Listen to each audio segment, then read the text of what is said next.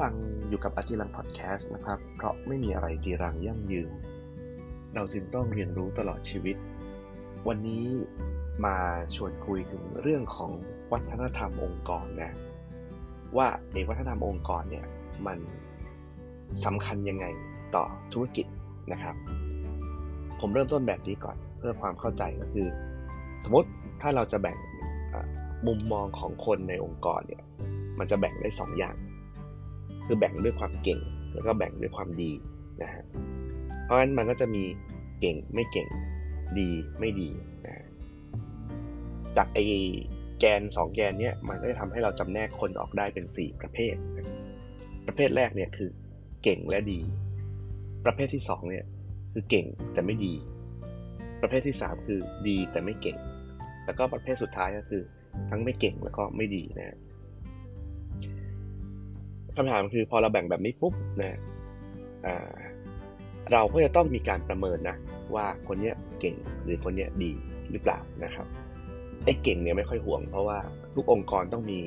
เขาเรียกเครื่องมือในการประเมินความเก่งอยู่แล้ว KPI ก็ดี OKR ก็ดี อะไรต่างๆ นานานะฮะเพื่อเพื่อเพื่อดูว่าใครทำผลงานได้มากน้อยแค่ไหนนะแต่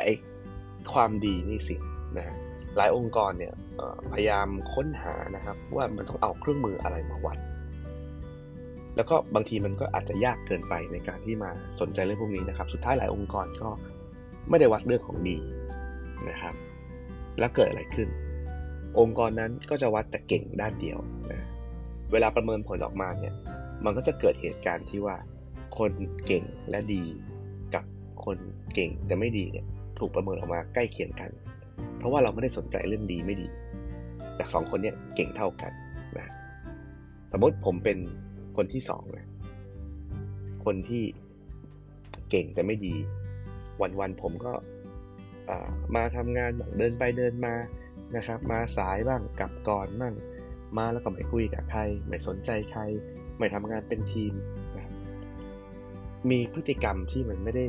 สร้างบรรยากาศที่ดีในการทำงาน แต่พอรู้ว่าปุ๊บผลลัพธ์ผมทำได้ดี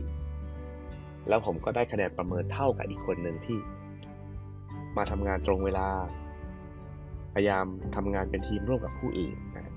คิดนู่นคิดนี่หาอะไรทำใหม่ ๆ ทดลองทำสิ่งต่างๆ อยู่เสมออะไรเงี้ยนะแล้วก็เขาเรียกว่าอะไร เป็นคนที่คอยสร้างบรรยากาศที่ดีในการทำงาน แล้วเมื่อไหร่สองคนเนี่ยถูกประเมินเท่ากันนะคนที่ เขาพยายามที่จะทำในสิ่งดีๆ ให้กับองค์กรนะครับ มีพฤติกรรมที่สะท้อนถึงสิ่งที่องค์กรต้องการ เขาจะหมดกำลังใจเอาง่ายๆนะเพราะว่าไม่มีใครมองเห็นสิ่งเหล่านี้ครับ เวลาประเมินก็เท่ากับคนที่ขี้เกียจคนที่มาสายคำถามคือแล้วเขาจะดีไปทำไม สุดท้ายแล้วเนี่ยคนที่ดีก็จะกลายเป็นคนที่อาจจะเก่งแล้วก็ไม่ดีนะครับ อาแล้วมันเป็นยังไงในเมื่อเขาก็ยังเก่งอยู่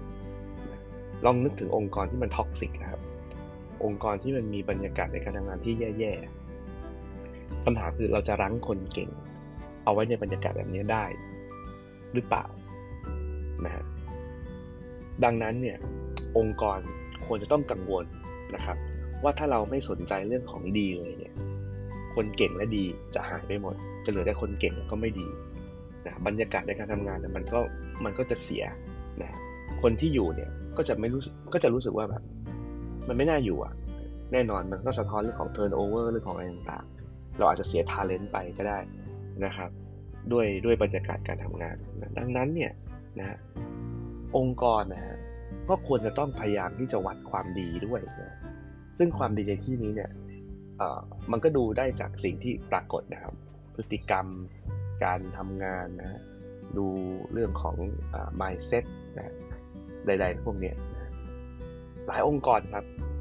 ก็เลยพยายามกำหนดว่า งั้นไอดีที่ว่าเนี่ยมันมันหมายความว่าอย่างไงนะครับ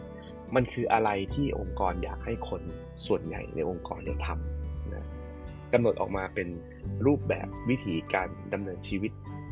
แล้วให้ทุกคนเนี่ยเรียนรู้เข้าใจและปฏิบัติเหมือนกัน พื่อให้แน่ใจว่าทุกคนเนี่ยมีพฤติกรรมที่องค์กรของเราอยากให้เขาเป็น และเขาก็ลงมือทำอย่างสม่ำเสมอจนเกิดเป็นสิ่งที่ทำเหมือนเหมือนกัน ในระยะยาวอย่างยั่งยืนนะเพราะงั้นสิ่งนี้แหละครับเขาเรียกว่าวัฒนธรรมองค์กร องค์กรไหนที่สนใจเรื่องพวกนี้นะครับก็จะเริ่มมีการทำสิ่งเรียกว่าวัฒนธรรมองค์กรนี่แหละนะแล้วถ้าคนเข้าใจนะฮะมันก็จะเกิดบรรยากาศการทำงานที่ดีนะ แน่นอนว่ามันอาจจะไม่ได้ใหญ่โตเท่าผลลัพธ์ทางธุรกิจเนาะแต่องค์กรไหนนะครับที่โฟกัสเรื่องนี้อย่างน้อยเนี่ยก็ให้น้ำหนักมันในการประเมินคนเนี่ยสักประมาณ 20-30%เนี่ยนะครับ